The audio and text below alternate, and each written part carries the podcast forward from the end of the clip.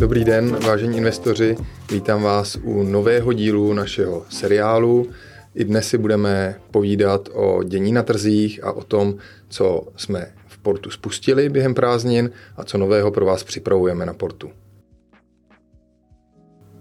Po prázdninovém oživení na trzích jsme v posledních týdnech svědky obnovení určitého negativního vývoje, zejména na akciích, ale pokračuje takový trend z první poloviny letošního roku, kdy vlastně klesají skoro všechny třídy aktiv, to znamená nejen akcie, ale i například zlato, samozřejmě klesají kryptoměny, klesají ceny dluhopisů.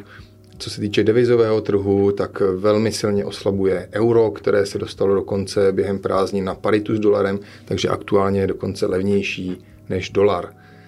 Co za tímto vývojem stojí, o tom si budu povídat s Martinem Luňáčkem. Ahoj Martine. Ahoj.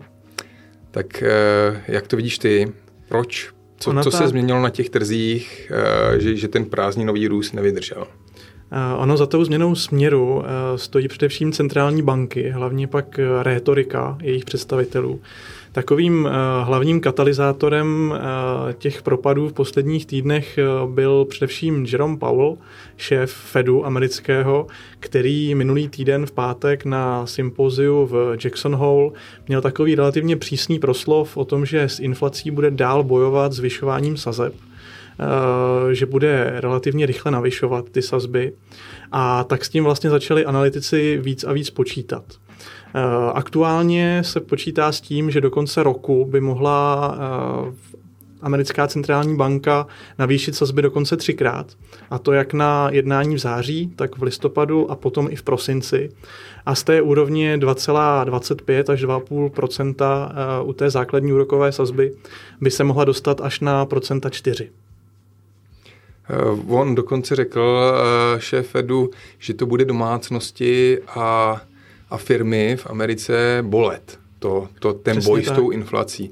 Takže vlastně to, jak chtějí tu inflaci krotit centrální banky, tak já to vnímám tak, že se trhy prostě bojí, že to povede k nějaké jakoby větší recesi nebo stagnaci ekonomik, a to je ten největší asi problém, který tam teďka je. Ale pojďme od amerického Fedu k Evropě. Co Evropská centrální banka a její bojí s inflací a jak ECB ovlivňuje trhy? Evropská centrální banka je v trochu složitější situaci, protože na stranu jednu ona musí také bojovat s inflací tím, že bude zvyšovat úrokové sazby. Na tu stranu druhou ale jsou tu státy jižní Evropy, které jsou silně zadlužené, a víceméně jakékoliv navýšení té úrokové sazby se promítne do zdražení obslužnosti toho jejich dluhu. To znamená, musí k tomu přistupovat s větší obezřetností než například americký Fed. I přesto se však očekává, že ECB bude navyšovat. Konkrétně by měla do října navýšit základní úrokovou sazbu až o 1,25% bodu. To znamená na úroveň někam kolem 1,75%. Dobře, Martine. To se týká vývoje nebo očekávaného vývoje těch hlavních úrokových sazeb centrálních bank, ale co z toho vyplývá pro naše investory? Co očekáváme do budoucna, co si myslí, že jaká bude situace na trzích třeba do konce roku? Dá se to vůbec říct, dá se to prognozovat? Prognozovat něco takového je opravdu velmi složité, ty to dobře víš. Já si myslím, že trhy už v podstatě zacenily tyhle ty negativní informace do cen akcií, případně dluhopisů, a jsou takzvaně napřed. To znamená, pokud na to chce teď investor, člověk reagovat, tak v podstatě jediné, co může dělat, je využít toho propadu třeba k přesunům další hotovosti do investic, aby využil těch nižších cen. Já třeba osobně se chystám udělat to, že vezmu část peněz, kterých mám uložené v investiční rezervě, a přesunu je právě do akciových titulů. To znamená brát to jako příležitost, to, co vlastně říkáme dlouhodobě, že vlastně ty poklesy jsou spíše příležitostí.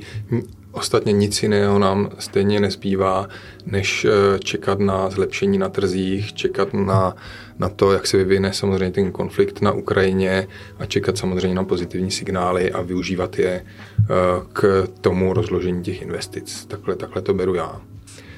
Já ještě k tomu právě uplynulému týdnu, ještě tam byla jedna negativní zpráva z technologického sektoru, kdy americká administrativa vlastně zakázala výrobcům čipů, jako je AMD nebo Nvidia, vyvážet pokročilé technologie do Číny, což zasáhlo právě akcie těchto technologických firm a projevilo se to i například v poklesu indexu Nasdaq. Takže vlastně na ten trh proudí i drobné korporátní zprávy, tak ty velké zprávy, třeba zasedání v Jackson Hole a ta velká řeč šéfa Fedu. Je to přesně tak. Víceméně to lze shrnout tím, že v posledním uplynulém týdnu nebo možná 14 dnech nepřišly v podstatě žádné velké pozitivní zprávy na ty trhy a tak ceny akcí nemají o co se opřít. To jsou v podstatě shrnuté důvody těch propadů. Dobře, ale já jsem teda optimistický, co se týče budoucího vývoje a myslím si, že po každém poklesu přichází růst. A nyní, co nového v Portu, co jsme přes prázdniny stihli spustit, co nového jsme vytvořili na Portu, co nového jsme přinesli našim investorům a co chystáme. Martine, co je to nejdůležitější podle tebe? Z toho investičního pohledu je asi nejdůležitější zpráva za letošní léto ta, že jsme v rámci investiční komise rozhodli o dočasném upuštění od zajišťování měnového rizika. Ten důvod, který jsme i shrnovali v analýze, která je publikovaná u nás na blogu, je hlavně ten, že u české koruny se už neočekává tak silný trend posilování. Naopak s tím, jak v Americe a vůbec v Evropě porostou sazby, naopak v české ekonomice už asi k výraznějším nárůstům základních úrokových sazeb nebude centrální banka přistupovat. Tak jsou zde tendence spíše takové, že koruna by mohla oslabovat. Vůči euru by se mohla příští rok podívat až na hranici kolem 26 korun. A samozřejmě v takovéhle situaci nedává měnové zajištění úplně smysl, protože zajišťuje se proti posilování, nikoli proti oslabování. Lehce to souvisí i se změnami v bankovní radě České národní banky a s takovou určitou změnou rétoriky a náhledu na to, jak by Česká národní banka měla krotit vlastně inflaci, že to asi nepůjde skrze zvyšování úrokových sazeb, tak jak se s tím počítalo ještě na jaře. A tato mírnější vlastně rétorika nás vedla v rámci investiční komise tady k tomuto rozhodnutí. Přesně tak. Potřeba je určitě dodat to, že se to týká jenom těch řízených portfolií, že ti investoři, kteří využívají službu vlastní strategie, tak tam se nezměnilo nic. Pokud by někdo chtěl svou investici i nadále mít měnově zajištěnou, tak si může založit vlastní strategii a tam si vlastně to rozhodování ohledně zajišťování měnového rizika dělá sám.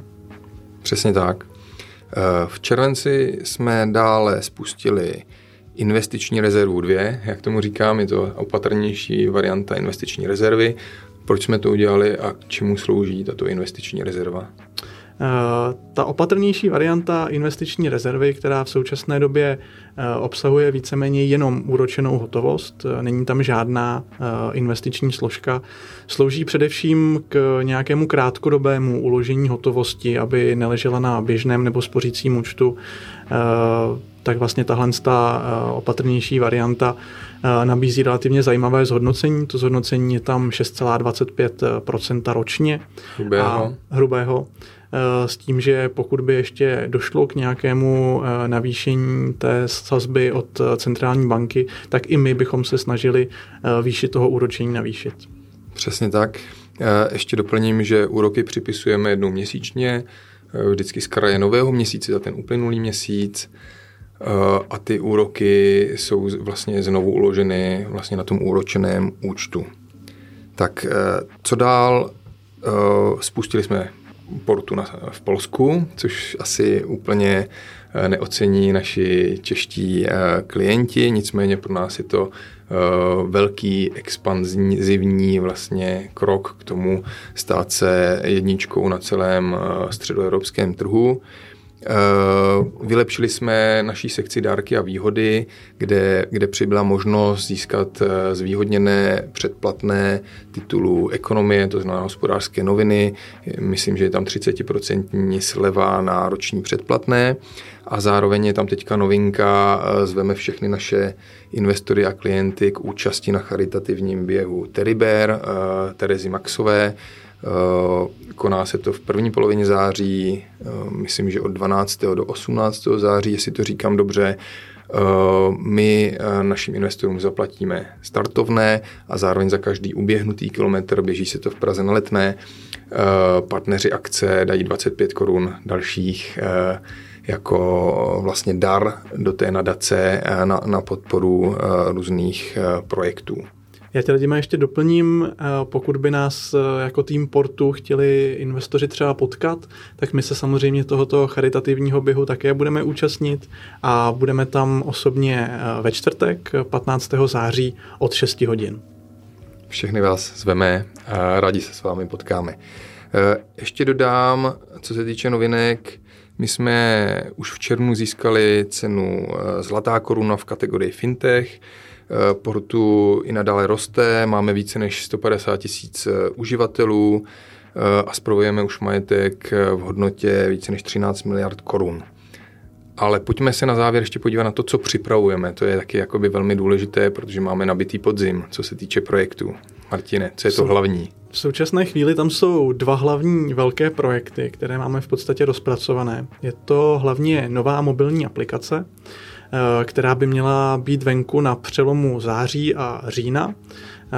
Tahle nová aplikace bude umožňovat jednak náhled na ty investice, bude v novém designu a hlavně nám umožní s ní lépe pracovat do budoucna, kdy tam budeme přidávat další funkcionality, jako třeba celý ten registrační proces, možnost zakládat další investice, ať už portfolia, strategie a tak dále, a budeme vlastně na ní moci lépe pracovat než na té současné. Já se strašně těším ještě na jeden produkt. Pracovní název je Portu akcie. Přesně tak, budeme vylepšovat produkt vlastní strategie o možnost investovat do jednotlivých akcí. My už jsme to avizovali několikrát, nicméně teď se skutečně na tom velmi intenzivně pracuje. Rádi bychom to měli venku ještě do konce tohoto roku, kdy vlastně bude možnost pro každého investora, kdo má vlastní strategii, si po boku těch jednotlivých indexových ETF-ek do strategie v podstatě přimíchat i akcie velkých amerických nebo evropských, případně i českých firem. Na to se strašně těším, protože si vlastně k té své strategii můžu přidat například akcie ČEZu nebo akcie Tesly. Přesně tak. Pokud někdo má nějakou společnost rád, věří, rád si třeba kupuje telefony od společnosti Apple, tak prostě si ten Apple teď může přidat do té své strategie. K těm třeba ETF-kům, který tam má. Ještě dodám takové drobnosti. V nejbližších dnech, týdnech snížíme minimální investici na 500 korun. Pracujeme na redesignu těch našich dalších platform, jako je třeba Portu Galerie a Opportunity. Zabýváme se problematikou sociálně odpovědného investování, hlavně tedy scoringem. Chceme v první řadě ukázat našim klientům, jak moc ESG je to, které portfolio nebo ta která strategie, kterou tam mají teďka nastavenou, a s tím ale souvisí i možnost potom si namíchat vlastně strategie nebo portfolio, aby více akcentovalo tato sociálně odpovědná témata, pokud o to někdo má zájem samozřejmě. A když jsem byl u té Portu Galerii a na Opportunity na podzim chystáme ještě jeden projekt. Na trh start vstoupí společnost Hardwario, kterou bychom rádi představili, umožnili do tohoto IPO investovat investorům na Opportunity. A radíme možná ty mě doplň, na co se mohou investoři těšit na Portu Galerii. Tak na Portu Galerii probíhá aktuálně úpis děl nadějných umělců Radky Bodzevič a Lukáše Karbuse.